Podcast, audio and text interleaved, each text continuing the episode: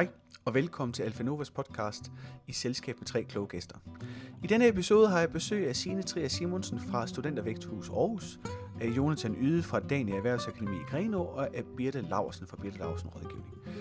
Emnet for snakken er innovation, entreprenørskab og intraprenørskab, altså hvordan vi får de her gode idéer, og hvordan vi får dem fanget, både i en opstartsfase, men også i virksomheder, der er driftstunge og ligesom har et etableret setup. Det krydret med gode historier og lidt anekdoter, kan du lytte til her den næste lille times tid. Rigtig god fornøjelse. Goddag og velkommen til øh, vores lille podcast. I dag skal vi snakke om entreprenører og entreprenører, altså hvordan man får idéer, og hvordan man øh, sikrer sig, at de her idéer de bliver, leve, øh, bliver levedygtige, og hvad man så gør, når idéen er blevet levedygtig, og man så har noget drift, hvor man kan øh, sikre sig, at man ikke øh, drukner i kvalitetssikring og i alle mulige dagligdagsrutiner. Og til det formål har jeg øh, været så heldig at få besøg af tre utrolig kloge mennesker. Fordi jeg ved en lille smule om øh, iværksætteri. Selv det har jeg prøvet på egen krop, men jeg synes, det var spændende at snakke med nogen, der faktisk øh, hjælper andre med det. Både sådan, i virksomheds- i opstartsfase, men også når virksomheden er etableret. Og i dag har jeg besøg af Signe Trier Simonsen fra AU Incubator, som de gerne ville hedde, men som i virkeligheden hedder Aarhus. Studentervæksthus Aarhus. Lige præcis. Øh, og så har jeg besøg af Jonathan Yde ude fra, øh, hvad det hedder, Dania, ude i Grenå. En spiluddannelse derude. Det er tæske spændende, at de her unge mennesker render rundt og laver spil i øh, til sjove ting. Og Birte Laversen, som er øh, Scrum Master og Agile Coach. Og Signe, vil du ikke lige fortælle øh, et par ord om, hvad det er, du render rundt og laver til daglig op på? Jo, altså øh, Studentervæksthus Aarhus er Aarhus Universitets største hop, så der har vi øh, 45 startups fra hele universitetet. Altså det er alt fra en virksomhed, der hedder Kina-tjenesten med to drenge, der læser kinesisk, til øh, Mplate, som er en, øh, en, en app-udviklingsvirksomhed. Øhm, og det vi gør deroppe, det er, at vi hjælper studerende, der gerne vil have en startup, mens, altså mens de studerer. Øh, og så prøver vi at gøre livet lidt lettere for dem ved at stille kontorfaciliteter øh, til rådighed. Gratis kaffe, det er meget vigtigt. Det gør ja. de meget, og det går de op i. Øh, rådgivning, øh, hvad hedder det, og selvfølgelig netværk også, fordi det er jo, det er jo federe at være omgivet af studerende, der er på den samme rejse som dig selv. Øh, hvad hedder det? øhm, Så det, det forsøger vi at gøre. Så det er studerende fra AU. Det er så studerende der, fra der Aarhus skal være noget Universitet. til, til Aarhus Ja. Universitet, Ja. og så kan de komme op til jer Ja, med enten en idé eller et ønske om at være en del af noget iværksætteri, og så Ja. kan I hjælpe dem øh, på vej. og vi har altså alt fra, hej, jeg har lige fået en idé, øh, og nu prøver jeg den lidt af til etablerede virksomheder med 15 ansatte. Altså det er sådan et, Så vi et rigtig bredt. stort Ja. spil. Og Jonathan, I har noget af det samme, men med et andet fokus. I er jo sådan meget øh, specialiseret på spil, og spil only. Ja, altså vi, øh, vi har nogle uddannelser, som er spiluddannelser. Øh, vi har to øh, fuldtidsuddannelser, øh, datamatiker og multimediedesigner, og så har vi en efteruddannelse, der går på forretningsudvikling. Men det, der er interessante, det er, at når vi kun er laver spil, så alle vores fokus på, den fokus, vi har på iværksætteri og øh, entreprenørskab, det er selvfølgelig også inden for spilbranchen. Så en ting er, at vi jo uddanner dem med nogle færdigheder til at udvikle spil, så er vi også klar til at gribe dem, hvis de ønsker at starte virksomhed. Og der har vi også vores hub, der hedder GameHub Danmark, hvor man øh, kan starte øh, sin spilvirksomhed. Øhm, noget af det, det er lidt på samme måde, som de gør det på Aarhus Universitet, men når vores fokus er så øh, indsnævret på spil, så bliver det også meget øh, branchespecifikt øh, med de aktiviteter, vi laver. Og øh, når vi nu også øh, har hele paletten, altså vi selv styrer uddannelserne, vi selv styrer iværksætteridelen, så kan vi også meget langt hen ad vejen øh, målrette uddannelsen til at give nogle færdigheder, altså nogle entreprenørielle færdigheder, øh, som man enten kan bruge til at starte virksomhed med, eller til at tage et øh, lønmodtagerjob, øh, enten i eller uden for spilbranchen, men altså IT-branchen generelt. Altså man får, I giver hele paletten, ikke? I underviser både i færdigheder, altså programmering og kodetastning og alting, men også i at starte sin virksomhed efterfølgende. Vi underviser som sådan ikke i det, men vi forsøger at give færdighederne til det, Ja, øh, i den forstand, at vores pædagogik er bygget op øh, omkring øh, en filosofi om, at vi skal lære de studerende øh, at agere frem for at reagere eksempelvis. Øh, de skal kunne øh, møde deadlines, de skal kunne levere, de skal kunne øh, de skal forholde sig til det, man egentlig forholder sig til, både som lønmodtager, men også som iværksætter. altså I kørte den gode gamle learning, eller ikke den gode gamle, den gode gamle learning by burning metode. Ja, det, Altså, man skal, det, det, det, kan godt, det må gerne gå lidt naller. Så hvis man overskrider en deadline, så skal der gerne være noget... Altså man skal kunne mærke, hvorfor det er, man ikke må gøre de forskellige ting. Altså, ellers er pointen med deadlines vel mindre. Øh, hvor mange øh, vælger at gå fra... Så mange hjælper I i gang på sådan en overgang? Er det største del, eller nogen af dem, eller få af dem? Altså, det er, en- det er en, øh, siden vi startede, øh, vi har haft fokuset hele vejen igennem, men øh, nu kan jeg lige se tallene for, øh, for i år, øh, altså dem, der starter som iværksættere nu her, øh, der har vi, det er vel omkring en øh, 15-20 procent faktisk af en årgang, som forsøger sig med det. Det er sådan, at de i løbet af det, de har indbygget praktik i løbet af deres uddannelser, og i den her praktik kan de bruges som det, vi kalder iværksætterpraktik. Det vil sige, de kan egentlig starte deres virksomhed op, eller teknisk set skal de have startet den inden praktikken, men så bruger de deres praktikperiode på egen virksomhed. Øhm, og der har vi øh, omkring 15 procent øh, af den nuværende årgang, som, øh, som er hoppet på den. Ej, det er flot. Spændende. Og Birte, øh, har du også sådan din egen lille hop, hvor du øh, har nogle Øh, virksomheder, der... Ja, på en eller anden måde måske. Jeg er, øh, som du sagde, agil coach, og har, har øh, fokus på retrospektivdelen af det agile, altså det med, at vi stopper op og prøver at kigge tilbage, hvordan er det gået, og hvad kan vi gøre bedre i små step øh, i det næste lille periode, vi kigger på. Så det er sådan mere processen omkring, hvordan holder vi tingene hele tiden i øh, små step forbedringsmode. Altså det er sådan en evalueringsmåde, hvor man i stedet for at evaluere som sådan det, det sidste, man gør i processen, så gør det undervejs, gør vi det lærer hele lidt- tiden, Ja, ja. sådan lærende øh, Ja. Proces 14. og lærende struktur. Typisk hver 14. dag eller hver tredje uge. Ja. Og det er hele tiden. Hvis man nu sidder derude og er spejder, så vil man vide, at det at, altså Scrum-tankegang minder rigtig, rigtig meget om spejderi.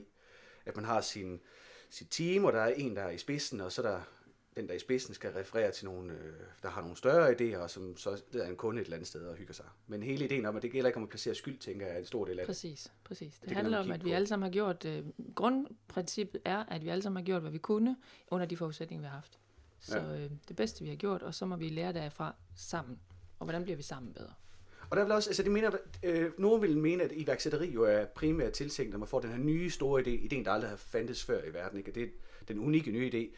Men der er vel i virkeligheden også øh, en form for iværksætteri i sådan noget retrospectives, hvor man kommer frem til, hvad det er, man kan forbedre. Altså, det er vel bare ikke nødvendigvis nye idéer kun, eller det kan det også godt være. Det kan være alt, simpelthen. Og, og det, som jeg synes, der er helt vildt godt, det er jo at se, hvad sådan et team kan komme frem med af gode idéer. Altså når man netop spørger de mennesker, som udfører det i det daglige, hvad er det, der skal til for at forbedre din dagligdag, og hvad ser I, øh, brugerne gerne vil have mere af, og så, så det er sådan en form for øh, idégenerering, kan man sige, og så også øh, hele tiden fokus på at få nogle af tingene ført ud i livet, så der er nogle deadlines, der skal overholdes, så det er ikke bare at få en masse idéer, men sådan et retrospektiv starter typisk med, at man følger op på, hvilke idéer man satte i søen siden sidst, så, øh, så, øh, så man følger den vej rundt. Så det vi, øh, det vi kredser lidt om i dag, det er, altså, der er rigtig meget fokus på iværksætteri og på at få den her store, fine, flotte idé. Men som I også på de der forskellige hubs øh, lærer de her iværksættere om, så er det, det er jo kun toppen af isbjerget. Altså, Der er en masse under brugernes idéer, brugernes forestillinger, forretningsplaner, alle de her ting. Og det er jo det, så I så hjælper dem med på forskellige vis til at, øh, at håndtere. Altså jeg går ud fra, når I stiller, i stiller ved, hvis man kan få en, en- kontorplads op, vi er gået ud fra, til lidt færre penge måske, end man kan få mange andre steder, og så kommer der noget opbakning i form af konsulenter og forskellige folk med indover. Øh, og det skaber sådan en, en mere tryg base for de her iværksættere, end hvis man nu sidder lige efter gymnasiet eller som datamatiker, og tænker, jeg har en skide god idé, nu skal jeg bare ned i banken og låne en million, og så kører festen.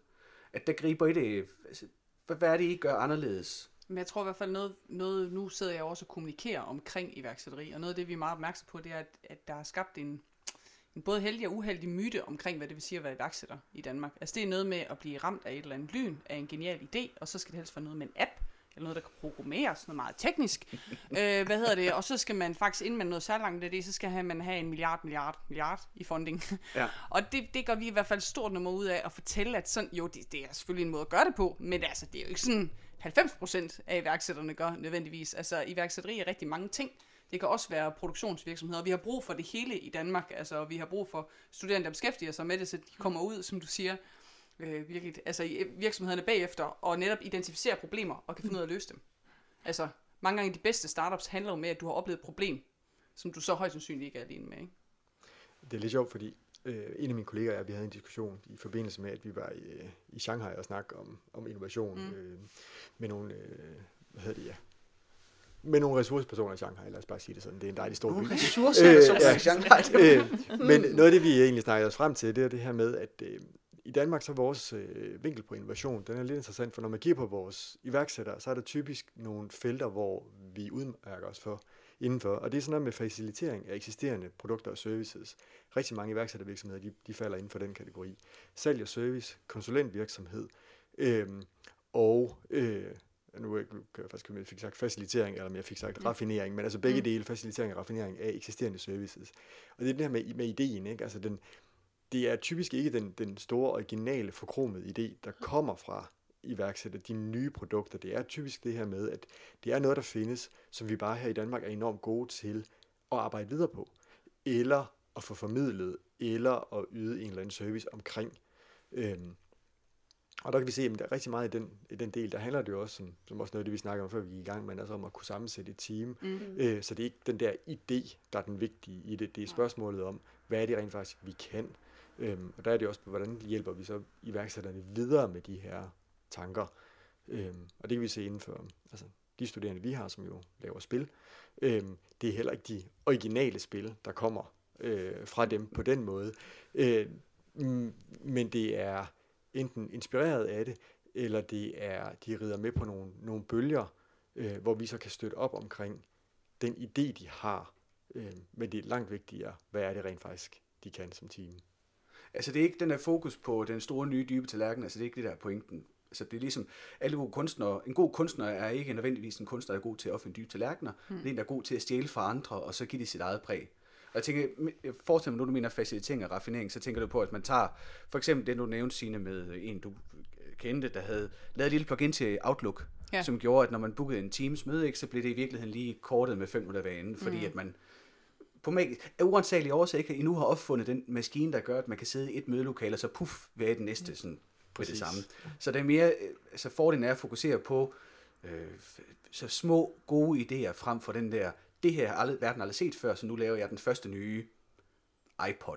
Jamen, bare sådan den der med, at det behøver ikke være rocket science. Altså når jeg står på messer, så er jeg tit et, øh, så er jo han Bylov lakrids med, hvor jeg sådan, prøv at det var en mand, han kommer ned af lakrids og chokolade. Ja. Altså det er sgu ikke, altså, og så pakker han det rigtig pænt ind. Ja, ja, og tro mig, jeg har betalt for indkøbet dem her. Jeg ved, uh, ja. at det, han har en god forretning. Det vil jeg sige. Men bare for sådan at vise det der med, at det, det, altså, det, det behøver ikke at være et eller andet fuldstændig genialt. Altså man behøver ikke at finde Skype hver gang. Vel? Nej. Altså, og nogle gange handler det også bare om at gøre det pænt, altså øh, pretty pretty, sådan at folk de kan bedre forstå, ja, hvad det er. branding, eller, altså, ja. ja, ja, ja. Ja, altså rigtig meget det, vi også snakkede om før, hvor du, Birgitte, sagde det her med, at øh, øh, pokker, sådan vidste jeg tror Det er typisk mig.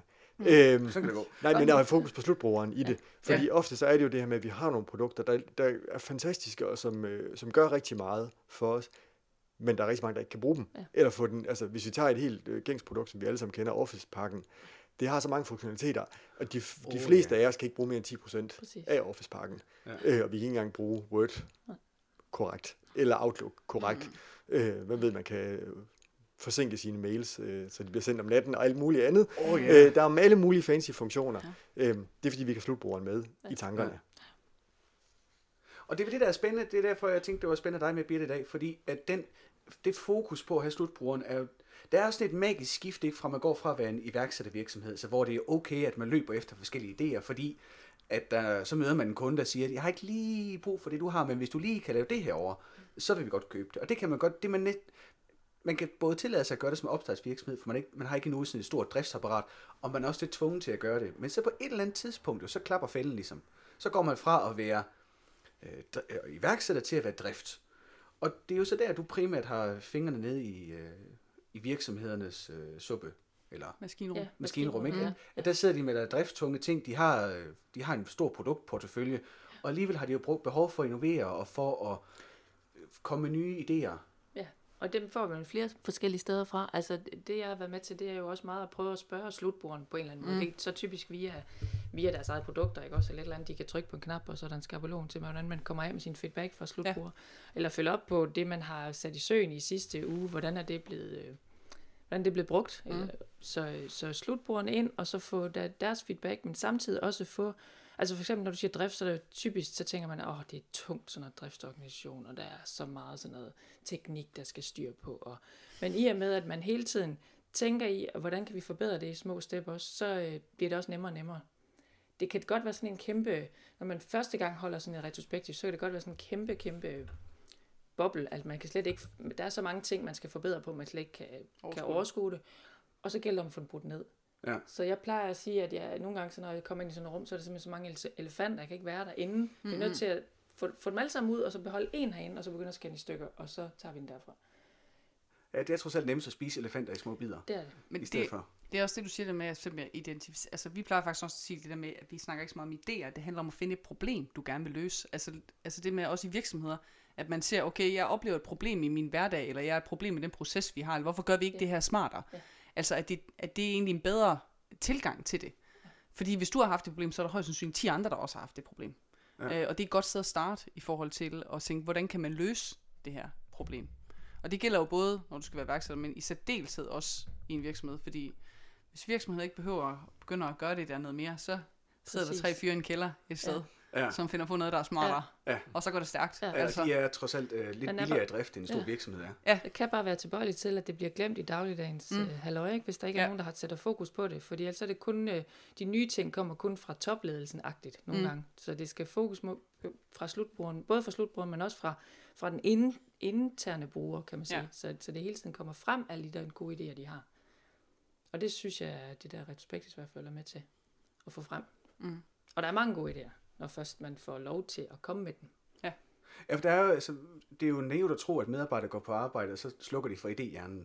Altså, så stor forskel er trods alt heller ikke på iværksættere. Altså dem, der, øh, som jeg ser det, sådan rent psykologisk i hvert fald, så er der jo, iværksættere er jo primært kendetegn ved dem, der er risikovillige. At man tør tage springet. Man tør øh, tænke, jeg ved ikke, hvornår min øh, næste løn kommer fra. Altså, jeg ved ikke, hvem der skal betale min husleje.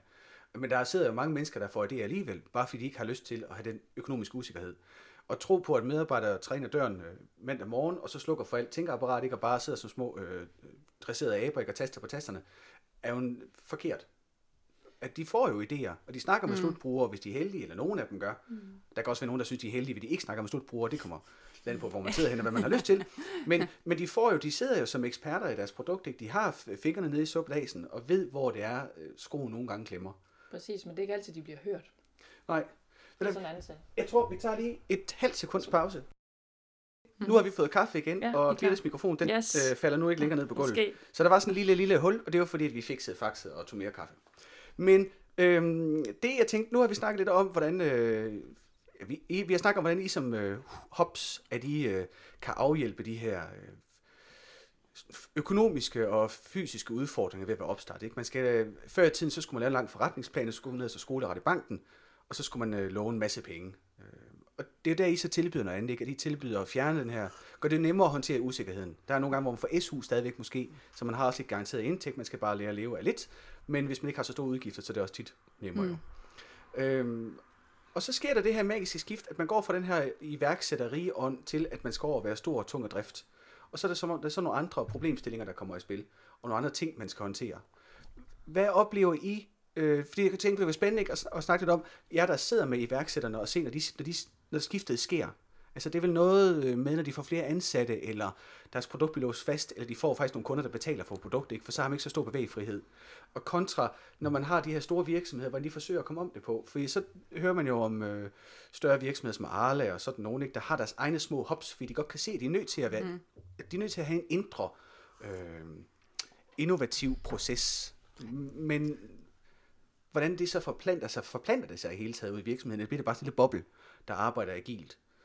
Hvad, altså, hvad ser I, når I, øh, jeg ved ikke, Jonsen, vi spil, har I nogen, der, der kommer så langt ud ved jer, at de går fra faktisk at have et produkt, som de får solgt til nogen, og så begynder at få ansat? Øh, er de fløjet fra redden på det tidspunkt?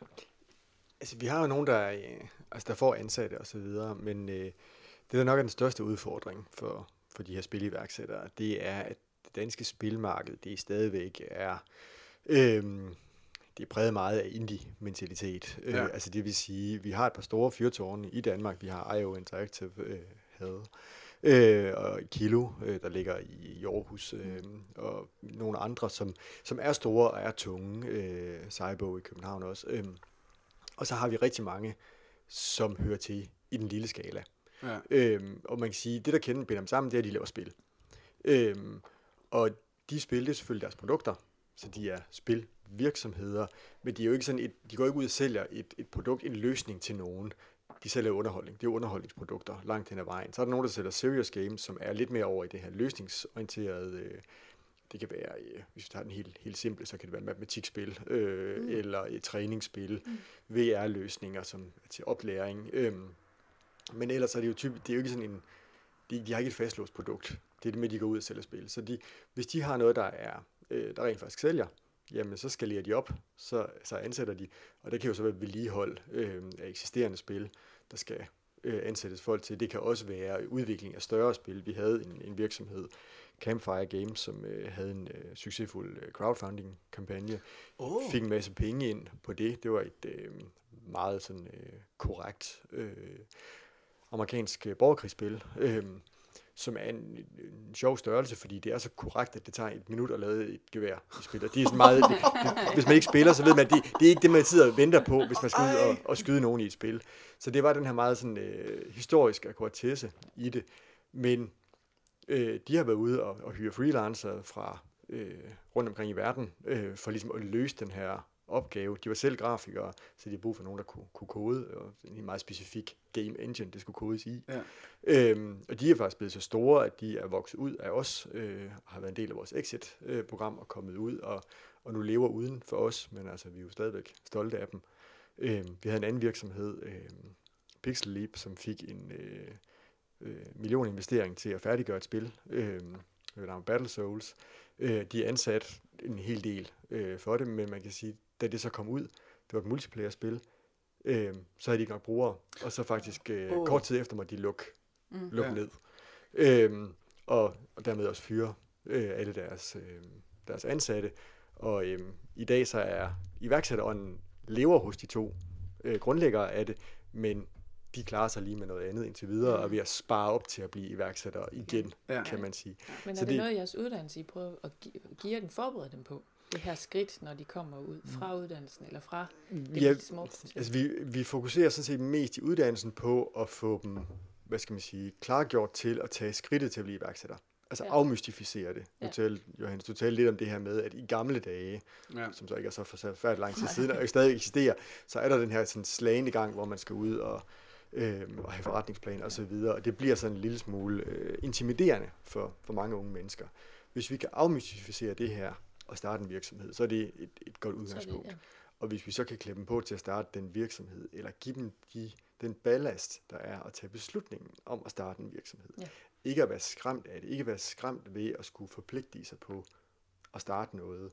Øhm, så er det, så er det et, et første skridt i vejen. Ja. Men den her med, ligesom at, når de først kommer længere hen, så er det uden for uddannelses okay. øh, scope. Ja. Så ligger det over i vores, øh, vores øh, hub, altså vores Game Hub Danmark, og ligger op til de øh, business mentorer, øh, hvad hedder de, eller business developers, vi har der, og hjælpe virksomhederne med at tage beslutninger omkring øh, skalering og den slags.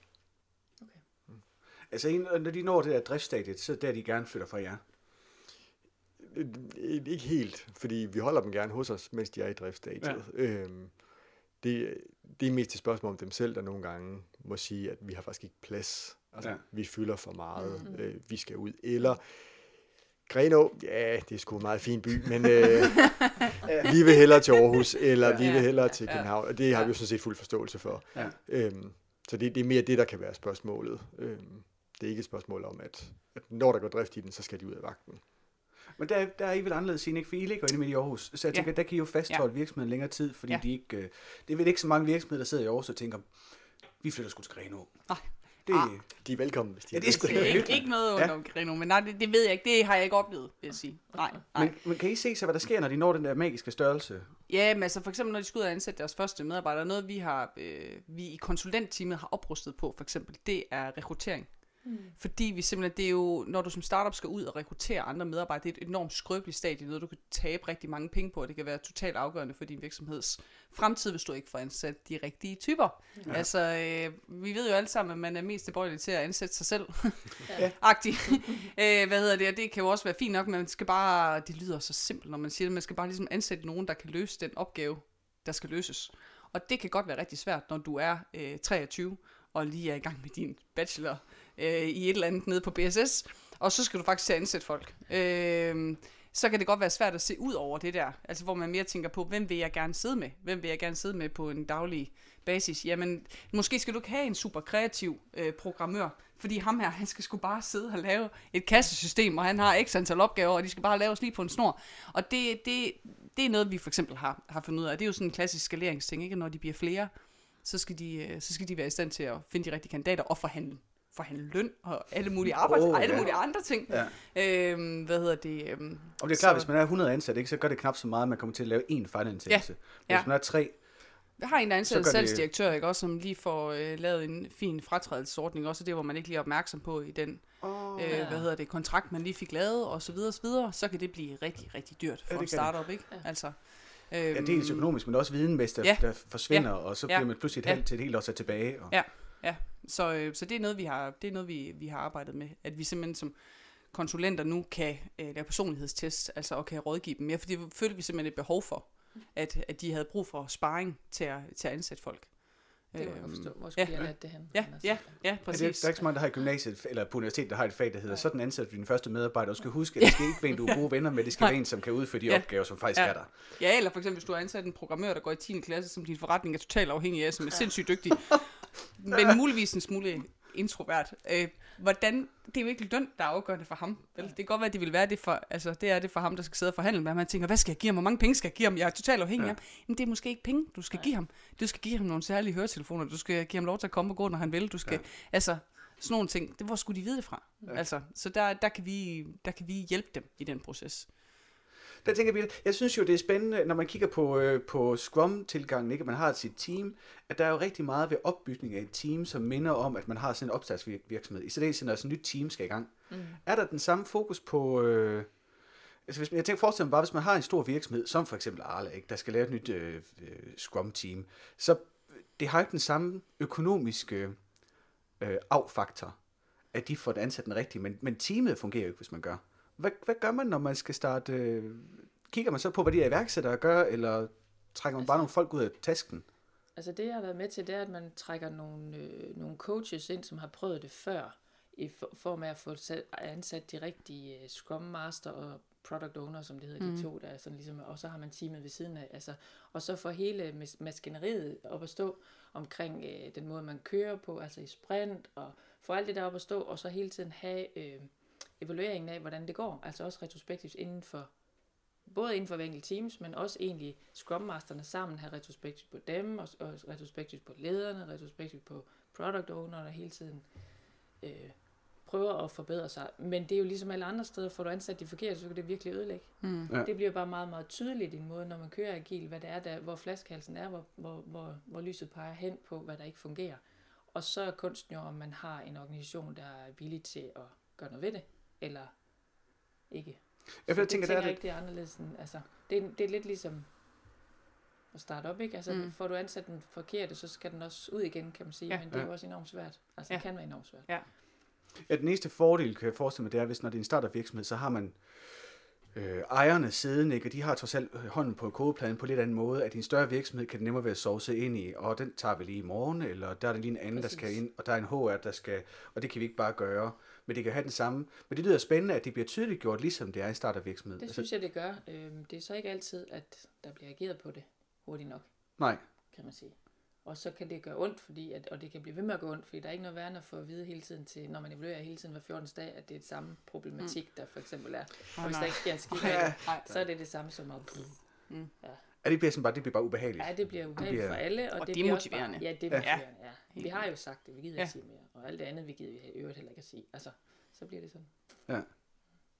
Hvordan kan man, øh, hvad, er det, hvad er det, man kan lære af hinanden? Altså, hvordan kan de der to verdener øh, lære af hinanden? At man har den her iværksætterverden, ikke, hvor man øh, heldigvis vil komme væk fra det, er det ensidige fokus på, at det bare, man skal bare få en god idé, og så skal det helt nok gå.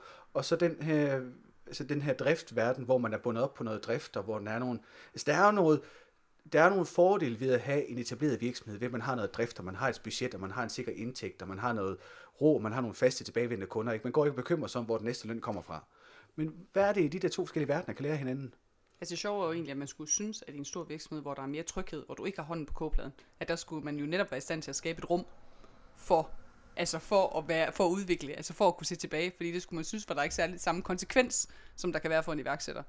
Men jeg tænker, at det man kan lære, det er, at man skal have nogle mennesker, der sætter i værk, altså det vi også Ja. snakker om, altså at det er det, det handler om, hvis man opdager et problem, og det er lige meget, om det er ude sin slutbruger, det er Rosen selv, det er i kopirummet, det er med gaveæskerne, man producerer, hvad ved jeg, at så skal man have nogle mennesker, der kan ag- agere på det. Præcis. Øh, hvad hedder det? Og det tænker jeg, der kan, der, det man gør som iværksætter, det har man også brug for at gøre i, i virksomheder. Altså det har man også brug for, at medarbejderne gør. Men jeg tænker da også, at I har nogle, I har nogle metoder og noget, I gør ude i jeres, som vil være guld for sådan nogle tunge, store, lidt gamle virksomheder, og, mm. og prøve at snuse til og finde ud af, hvad er det, man, man gør der hos jer. Ja. Altså, Ja. helt lavpraktisk, hvordan underviser I aktivt, fordi det, der kommer også de, de nye, en af de udfordringer, der er jo med, med den nye generation, der kommer, det er jo, nogle, det er jo en helt anden type Ja. medarbejdere, der kommer ud til, øh, til de der tunge virksomheder, ikke også? Og de tænder måske ikke så meget på løn nødvendigvis, de tænder på noget andet, og hvordan får man alt det der indarbejdet, så jeg tænker, at der kunne være rigtig meget læring fra de gamle virksomheder ned, fra, eller fra jer til, til de gamle virksomheder. Fordi en del af det handler jo også, tænker jeg, om, at altså, vi kan jo gå fra, fra entreprenørskab til entreprenørskab. Øh, og hvordan, hvordan går man i den vej? Det er jo svært, kunne jeg forestille mig, uden at have nogen som helst erfaring og med det, at det må være svært at, i en større virksomhed, som er driftpræget, at introducere entreprenørskab. Fordi den netop, altså nu, var vi lige inde på, at jamen, man burde mene, at der var en vis sikkerhed i en stor virksomhed, men med den sikkerhed, så følger der også ja. det, vi jo havde før, altså kvalitetssikring, der Ja. følger øh, et kæmpe stort, øh, eventuelt stort øh, kundeportefølje. Ja. Og hvis vi begynder at lave tingene op, der er måske ligefrem investorer, aktionærer, øh, som kun har én ting for øje, og det er at få et afkast. Og Ja. hvis vi begynder at investere i noget, der giver mindre afkast, så ved vi også, hvem der bliver utilfreds i første omgang. Ja. Øhm, så det kan være svært at introducere, men det er jo helt rigtigt, at det vi på mange øh, uddannelser i dag ser, det er jo, at vi begynder at fokusere på at give dem, for eksempel, altså i gymnasiet, der er jo en ny gymnasiereform, der har vi innovation på, på skoleskemaet. Mm. Så det er jo at lære de unge mennesker at tænke helt andre, grundlæggende anderledes. Hos os, der har vi vores egen pædagogiske filosofi, der går på, at man skal netop kunne, øh, kunne tænke anderledes. Og jeg tænker, den, det vi kommer ind i nu, når vi ser så mange unge mennesker, der er iværksættere, mm. eller har mulighederne for det, de kommer også ind i virksomheder med et nyt, nyt mindset, en ny indgang, øh, tilgang øh, til Ja. det. Og det er ikke kun pengene, der betyder noget. Det er også, om arbejdet er sjovt. Det er Ja. også, hvornår kan jeg komme og gå. Ja. Øhm, og Ja, det så- tror jeg er meget svært at omstille sig til for, Ja. for en stor Enig. virksomhed, igen, uden jeg har noget Det kræver- viden om det. Altså det, det som øh, jeg har set i hvert fald, det kræver, at der er en faktisk helt op topledelse, der ved det. Mm. Og også står ved, at man ved det. Fordi hvis man prøver at ændre en, en kultur og en måde at arbejde på, så vil der jo komme simpelthen så meget brok alle mulige steder fra op til en topledelse mm. Omkring at, alt muligt. Så Ja. de, skal, de skal ville det. Og den er jo også svær, fordi hvis toppen siger, nu skal vi det her, så kan vi også have en masse brok over, Præcis. de ved jo ikke, hvad vi går og laver. Ja. Ja. Øh, Ja. Nu skal vi til noget nyt, mærkeligt noget. Ja. Øhm, det er måske ikke slutbrugere, man kigger på, men det er så dem, der rent faktisk Ja. bidrager med, Ja. ja. med produktion, eller Ja. ja. hvad det måtte Vi være. havde en del af vores Aarhus Universitet, som var en tur på MIT, øh, hvad hedder det, og en tur i Boston. Og noget af det, de kom tilbage med, det var, at mange af de store amerikanske virksomheder, altså deres research and development afdelinger, bliver nærmest nedlagt. Nå, Altså det man så gør, det er, at man laver hubs. Altså, for man, Nå. altså man simpelthen, man, man erstatter en stor del af research, altså res- research development afdelinger med, med hubs med folk, der sidder op og, og er innovative. Ja. Altså, og det er både folk, man så plukker ud fra afdelinger, men også iværksættere, man får, man får udefra. Øh, hvad hedder det? Og det er jo så det, man forsøger at gøre lidt nu på Grundfos og på, øh, hvad hedder det, øh, altså ved Arla og ved IBM. Men det bliver jo sådan et lille hjørne. Ja. Altså det Ja. bliver jo sådan et, et jeg ved ikke, altså, jeg ved ikke nok om til at sige, hvor isoleret det er, men det bliver jo sådan et hjørne, hvor man forsøger at, at, at skabe det her innovative miljø. Men det er jo ikke sådan integreret, altså. Øhm, men det er en måde at gøre det på, tænker jeg, fordi de, de kan godt se, at, at de, der, de der gode idéer, at dem, dem får de der iværksættere på en anden måde. Ja. Altså, men det er vel også respekten for, altså, der er nogle mennesker, ikke, som har det grundlæggende godt med, at verden ikke forandrer sig. Altså, der er den helt klassiske, dem der, de kan virkelig ikke lide, at verden forandrer sig. Det skal gerne være den samme kaffe, man får hver eneste dag, og det, altså, det skal ikke røres ved. Og dem er der ikke mange af, ikke heldigvis, men det er bare, de har nemlig, det, det gode ved den type medarbejdere er, at de er knibbelstabile. Mm. Altså de gør det, uanset om det giver mening eller ej, ikke, så udfører de opgaven dag ud og dag ind. Og så har vi sådan en meget stor mellemgruppe, ikke, som hvis de bliver overtalt og føler holdt i hånden og kan se lyset og forstå hvad logikken ikke, så vil de egentlig godt. Så mm. gør det ikke så meget, at de ændrer sig. Og så har vi den lille bitte gruppe, ikke, som øh, ikke kan lade være med at ændre sig, uanset om det er smart eller ej, ikke, så kan jeg tænke, jeg kan lige optimere den her, jeg kan ikke lige gøre det her, mm. og hvor der sidder en leder og tænker, du skal bare gør, hvad du skal sagt. bare holde den anden væk, fordi vi har ikke brug for, at du, du er suboptimerer, fordi øh, et af de bedste eksempler, jeg har, det er fra øh, NATO, hvor øh, der var en helikopter ude at flyve med nogle folk, og så øh, blev den skudt ned. Og det er en lille smule uheldigt, især fordi det var NATO selv, der skød den ned. Ej, træls. Ja, det er lidt- træls. Og det var fordi, at de der jægerfly, folk ikke de render rundt op i luften, og så kalder de ned på basen og siger, der er en helikopter her, er nogen, der kendes den? Nej, det var der ikke rigtigt. Og de prøver at kalde den, og efter de har kaldt den 5-6 gange, ikke, så øh, plukker de den ned. Og det, der var, var dumt, det var, at øh, jægerflyen, de har fundet ud af, at på grund af et eller andet ting, ikke, så kørte de på kanal 44, men helikopterdrejene kører på kanal 43. Fordi der var en eller anden, der tænkte, hvis vi nu lige gør sådan her, og suboptimerer, uden at have det helheden for, ikke? Og han kalder det, den teoretiker, som jeg ikke kan huske, hvad hedder, men det, der kommer sådan nogle øh, noter til den her udsendelse, der står de, for jeg siger altid den forkerte, han hedder ikke Arcuris, han hedder, han hedder noget andet. Men der er på en, han kalder det for practical drift, at man får sådan over tid, når folk de suboptimerer deres dagligdag, så på et tidspunkt, så kan det komme så langt fra hinanden, at det får katastrofale følger. Så jeg kan godt forstå, det giver på mange måder rigtig god mening at tage de der forstyrrende elementer, der tænker, vi kan det lige, eller skal vi ikke lige flytte printeren lidt, eller vi kan det det lige, og så få dem isoleret væk. Ja, ja. Fordi det, altså, på den ene side, så lyder det meget nemt og meget ikke integreret, og på den anden side, så er det en enorm øh, effektiv håndtering af, at man tager de urolige elementer og giver dem de optimale vilkår for at være urolige og for at få nye mm. idéer, og så sørger man for, at produktionen ligesom Men jeg tænker jo godt, det kan kombineres, altså, fordi jeg synes, der, jeg, synes det, jeg tror, det er en rigtig god idé, også fordi store Ja. virksomheder laver sådan en hop, mm. og jeg tror da også, det er sådan, man skal få helt nye tanker ind. Men, ja. men det der daglige øh, snak med dem, der ved, hvad det handler om, hvordan gør vi det bedre, den, den tænker jeg, alle virksomheder kan forbedre sig indenfor. Og der tror jeg faktisk også, det er de mennesker, som godt kan lide, at, at verden ikke forandrer sig. Hvis det sker i sådan samme rytme hele tiden, og samme, altså det som man gør i Scrum, man, man netop mødes hver, altså det er fast 14 dage, det er fast, og vi ved, mm. på det møde snakker vi om det, altså, så man mærker ikke de der forandringer på den Og måde. det er også- og det er også sådan begrænset. trygt og begrænset, og det er små Ja. ja. step. Så hvis man kombinerer de der to ting, så tænker jeg, at det kunne, øh, man har det godt. Ja, fordi I nævnte, øh, kan jeg huske, at jeg snakkede med jer om, vi ville komme her i dag og drikke kaffe og, og sige noget begavet, at, at der er jo forskel på intraprenører og entreprenører. Mm. At entreprenører i iværksætteri har ligesom, det, det, det ved vi hvad er, men det tyder på, at der er behov for at tydeligere i tale til den her intraprenør-type. Altså, Altså, vi laver også et forløb, der hedder Spin In, for eksempel. Det er faktisk, hvor vores iværksætter kommer ud i en virksomhed. Altså faktisk, oh. hvis det vil sige, hvis øh, jeg hedder Christian, og jeg laver uger, så er det sgu egentlig meget fedt at komme til at rende rundt et halvt år ved Bestsellers Accessory afdeling, eller Jack and Jones Accessory afdeling. Og samtidig så, er det, så får de Christian, som Ja. tænker ud af boksen. ja. Altså, så det, er så ham, vi- det er ham, der kommer ned og spørger ketchupfabrikken, hvorfor de ikke laver send op. Ja, altså det er, ham, det er ham, der siger, hvorfor laver jeg surrem sådan, eller hvorfor, Ja. altså, så, så, så, så der, sådan nogle samarbejder laver vi også, altså, og det er der også øh, virksomheder, der, der, der godt vil, altså, men det er så endnu mere isoleret, altså det, der kommer de jo faktisk ud, altså der kommer de simpelthen ud ja. og agerer på det normale, altså i en normal virksomhed et eller andet sted i en eller anden afdeling, alt efter hvad, for en iværks, hvad det er for en virksomhed, de har, det skal selvfølgelig være relevant, øh, der skal være et relevant match mellem startuppen og den virksomhed, de kommer ud i.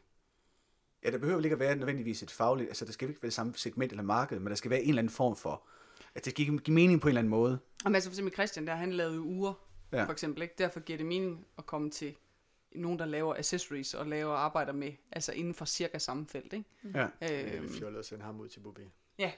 Ja. Ja, ja, ja. Altså, og, og, og, bare for at være... øh, Men de får også branchekendskab jo. Altså, Jamen, det er fordi, ikke? det, det tænker jeg, det der, det, det, det giver mening at insistere på, at der er behov for sådan en begrebsdifferentiering. Mm. Ikke? Der, fordi, at hvis man skal tænke øh, nytænkende, nyskabelse, så er det jo nogle gange en kæmpe stor fordel at få ham eller hende ud, der ved intet om mm. den branche. Ikke? Man får en total blank en, der kommer ud og siger, øh, hvorfor gør I sådan? Fordi at så Ja. har man evnen til at stille spørgsmålstegn ved de mest grundlæggende antagelser. Hvorfor laver I uger? Mm. Altså min storebror, som tog en innovationsuddannelse som gymnasielærer, hans yndlingseksempel, det er netop den her fabrik, der laver ketchup, og så kommer en og spørger, har I tænkt på at lave sennep? Hvorpå øh, direktøren spørger, hvorfor det er vi jo en ketchupfabrik? Nej. Og det er bare sådan en lille, så der er ikke så stor forskel, men evnen til at komme ud og stille de grundlæggende spørgsmål, tænker jeg nogle gange, vi overser, hvor svært det egentlig er. Altså hvor, hvor lidt sovset ind i, vi plejer at gøre sådan, man må egentlig må være, for at kunne se de der grundlæggende ting. Så det giver jo god mening, hvis man tager en, en sådan rigtig iværksætter, entreprenør, og sender vedkommende ud i et, altså uden branchekendskaber, uden noget som helst, ikke ud på glat is. Men omvendt giver det rigtig god mening at sende entreprenører ud, som kan udfordre, som har noget branchekendskaber, hvor der er noget overlap, som kan udfordre den måde, man laver den ting på. Altså, Men det vi tænker, man får ud af det match, vi laver, det er jo, at den iværksætter får noget branchekendskab på den Ja. ene eller på den anden måde. Fordi det skal være relevant for ham, for at han vil bruge tre måneder af sin tid præcis. i forhold til hans lille startup. Men det skal selvfølgelig også være relevant for virksomheden, så de får, det er jo en, der tænker ud af boksen. Ja. Øh, hvad hedder det? Så på den måde er det, et, at det er et match, der skal give noget begge veje. Ikke? Øhm, Men det andet er da også helt klart en mulighed. Altså, Ja, det er, fordi, det, er bare, det, er bare, det, er- det er to forskellige ting, ikke? Ja, for der ja, er ja. forskel på Ja, netop at ja. optimere sin, øh, Ja. sin urramme accessory ting, ikke? Ja. og så på, at øh, den samme afdeling pludselig ser, at de skal lave øh, øh, drikkejoghurt. Nå, men der er fordi jo, det er der er lavet et sort. koncept, der hedder Be, Be Global. Ham, der hedder Anders Kandberg, der har haft de seks hatte. Han har jo lavet et, hvor han får...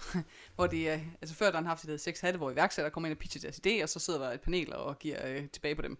Men nu har han lavet den anden vej rundt, hvor der er virksomheder, der kommer ind og fortæller om deres forretning, og så sidder iværksættere smart. og skider den anden vej. Mm. Øh, og det er meget interessant, og det kan også godt være lidt hårdt for sådan en virksomhed. at have sådan, øh, og det er også fordi, det har nogle gange været nogle store paneler, ikke? så sidder der lige pludselig sådan øh, 14 iværksættere og bare skamskyder idéer i hovedet på den der virksomhed. Ikke? Øh, hvad hedder det? øh, Så, øh, så der skal man også, altså du, man skal også være i et gear, altså som ledelse der, der skal man også kunne, altså Ja, ikke gå i forsvarsmode, nej, det har vi ikke, og det har vi tænkt på, men det vi, mm. altså, du ved, der skal man kunne... Øh, Ja, vi har regnet på det, det gav ikke mening. ja, ja, altså, prøvet. øhm, så, så det, det, det findes også, det der, eller...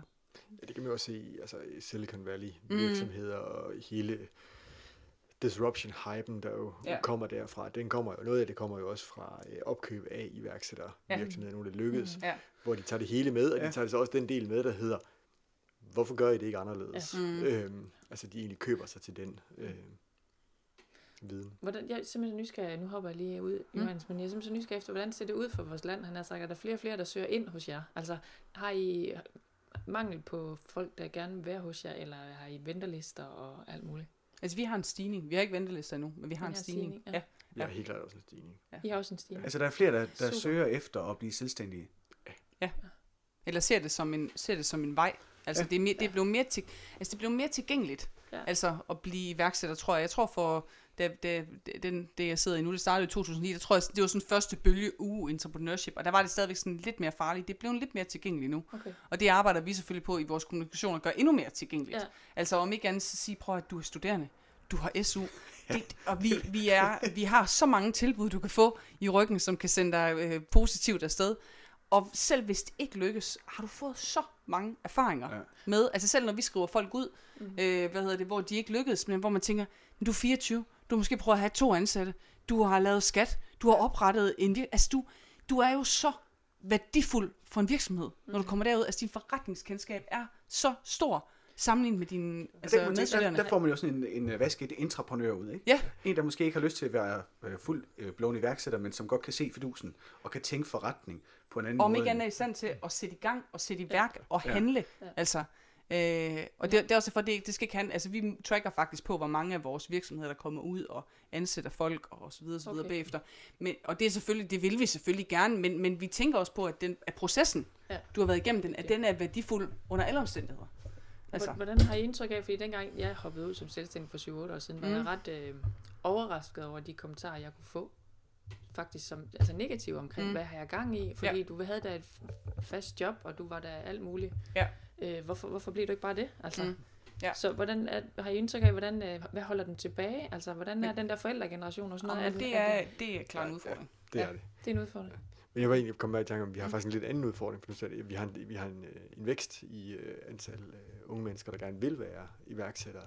Men noget af det, vi så er udfordret i i vores op, det er faktisk, når de finder ud af, at de er attraktive som lønmodtagere, Åh, Ja, fordi ja. de er iværksættere. Ja. Mm. Øhm, så det kan være den her med, at nu begynder der at krasse lidt i økonomien, fordi det går ikke sådan, drivet er der, idéerne er der, lysten er der, men der er en husleje, der skal betales, og de er ved at være træls at leve af havregryn øh, og så videre. Og så begynder de at søge, fordi de tænker, at de skal have et eller andet midlertidigt, eller, og så, hov, så står der nogen klar, Ja. fordi, og de kan ikke fremvise noget særligt, ud over den her lille del, der hedder, at de har, så, de har virksomhed, eller prøvet virksomhed, Mm. så er der nogen, der er klar til at slå kløerne i dem. Mm. Og altså, det det er de også vi oplever også, at de kan blive headhunted, fordi ja. Ja. de er ude på en, en business-to-business messe, og så er der nogle andre, som tænker, "Jamen, hov, Ja. ja. den her person er der tilstrækkeligt interessant til, at vi lige Ja. ja. godt kunne tænke os at starte en dialog med vedkommende. Så det er også en udfordring. skal der også noget til at sige nej, ikke? Altså som ung og står der. Ja, lige præcis. Ikke? Ja, Altså, man nogle lever- de har, så, de har så iværksætterflaget højst, ikke? men øhm, Ja. det er ikke altid, at det, Mm. det holder.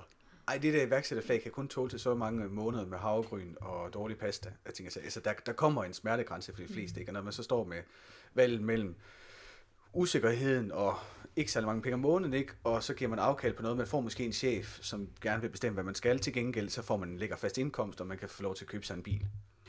Så kan man godt forstå, at der er nogen, der tænker, mm. Men vi, vi har også prøvet, altså jeg har været ude og spørge vores slutbror, eller spørge vores iværksætter, hvordan bliver du iværksætter? Mm. Og mange af dem, de, de, deres motivation er jo meget forskellig. Altså mange af dem synes, at jeg vil gerne være herre i min egen tid. Ja. Jeg, apropos, jeg gider ikke gå, komme og gå fra 8 til 4. Altså jeg vil gerne kunne, jeg vil gerne kunne rejse noget mere. Jeg vil gerne kunne, altså der er mange forskellige motivationer, der kan drive folk, men det er klart, at man kan godt mærke, for eksempel hvis der er nogen, der kommer fra selvstændige forældre, altså har de en helt, altså så har de en helt anden tilgang. Hvor hvis man ligesom mig, du ved, øh, barn af to kommunale ansatte, der bare sådan, du skal bare ud, du pension, hvad får du? Ja. Altså, ja. ikke, øh, hvad hedder det, det der, er, øh, der er springet noget, øh, noget større. Ja.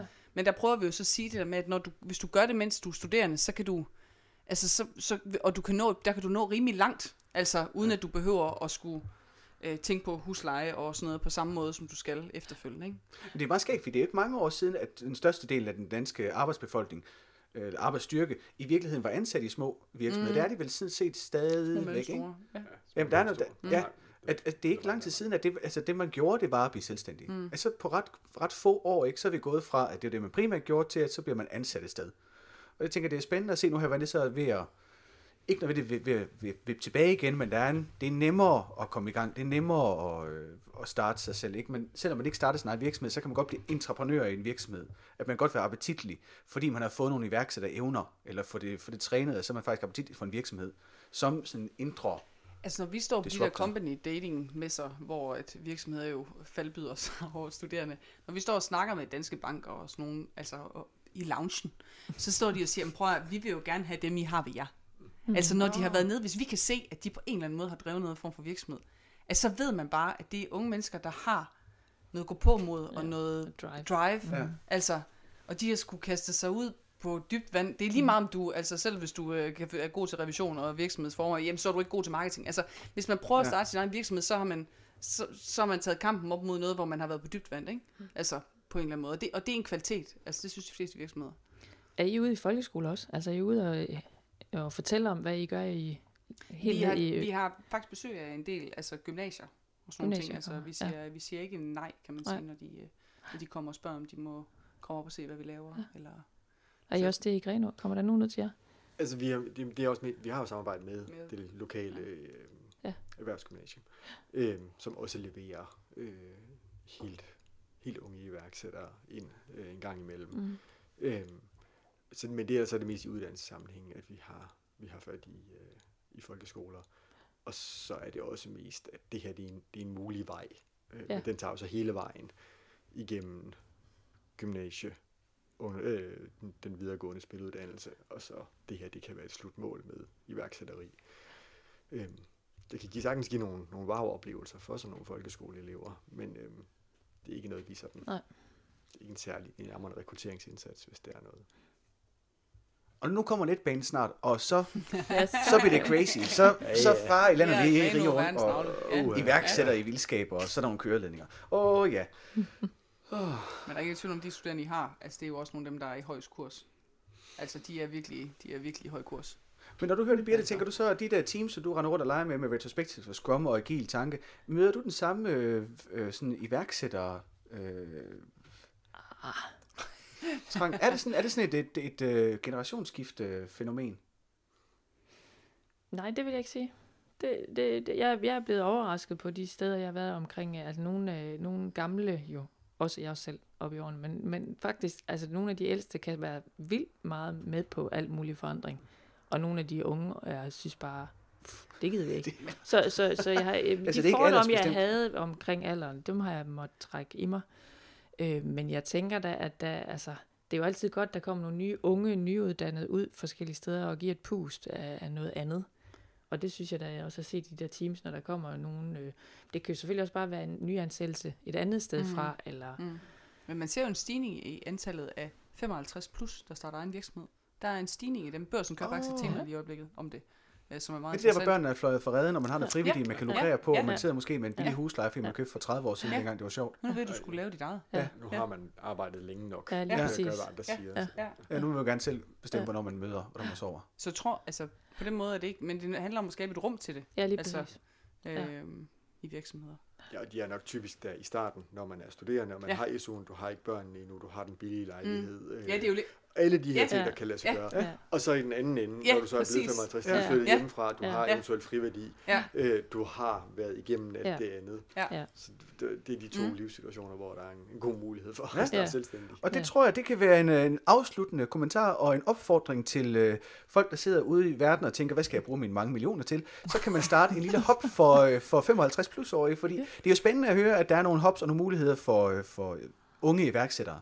Og når man så sidder øh, lidt ældre, så kan man godt nogle gange tænke, det kunne da være rigtig spændende også, hvis der var noget for...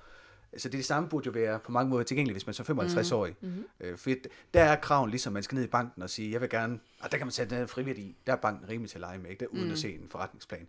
Men der mangler, det kunne være spændende ikke at se, om man kan, man kan stimulere det her, både det intraprenante og det et- og entreprenante.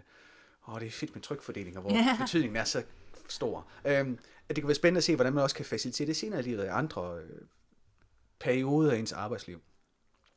Tak fordi I ville komme og fortælle noget om øh, det, som hvordan øh, I laver som jeres hop, hoparbejde. Det, det, er- det er dejligt at høre, at der er nogen, som hjælper unge mennesker i gang med at kunne mm. takle verden på en anden måde. Mm. Og tak til dig, Birte, for at du vil komme og dele lidt om, hvordan øh, det, det, det, lidt det samme foregår, eller kan foregå i andre virksomheder, det er mere driftorienteret, så man ikke derude det er jo altid, jeg synes, det er rart som, øh, det må være rart som sådan en driftsmenneske, hvis man sidder i en stor virksomhed og tænker, det er ikke tabt. Jeg kan faktisk godt, øh, der kan godt ske noget innovation og ting, så jeg behøver ikke at være ung og på SU for at kunne lave noget entreprenant eller intraprenant. Jeg kan faktisk godt sidde i Arla, for eksempel, så få nye friske idéer. De, Arla får masser af fede idéer.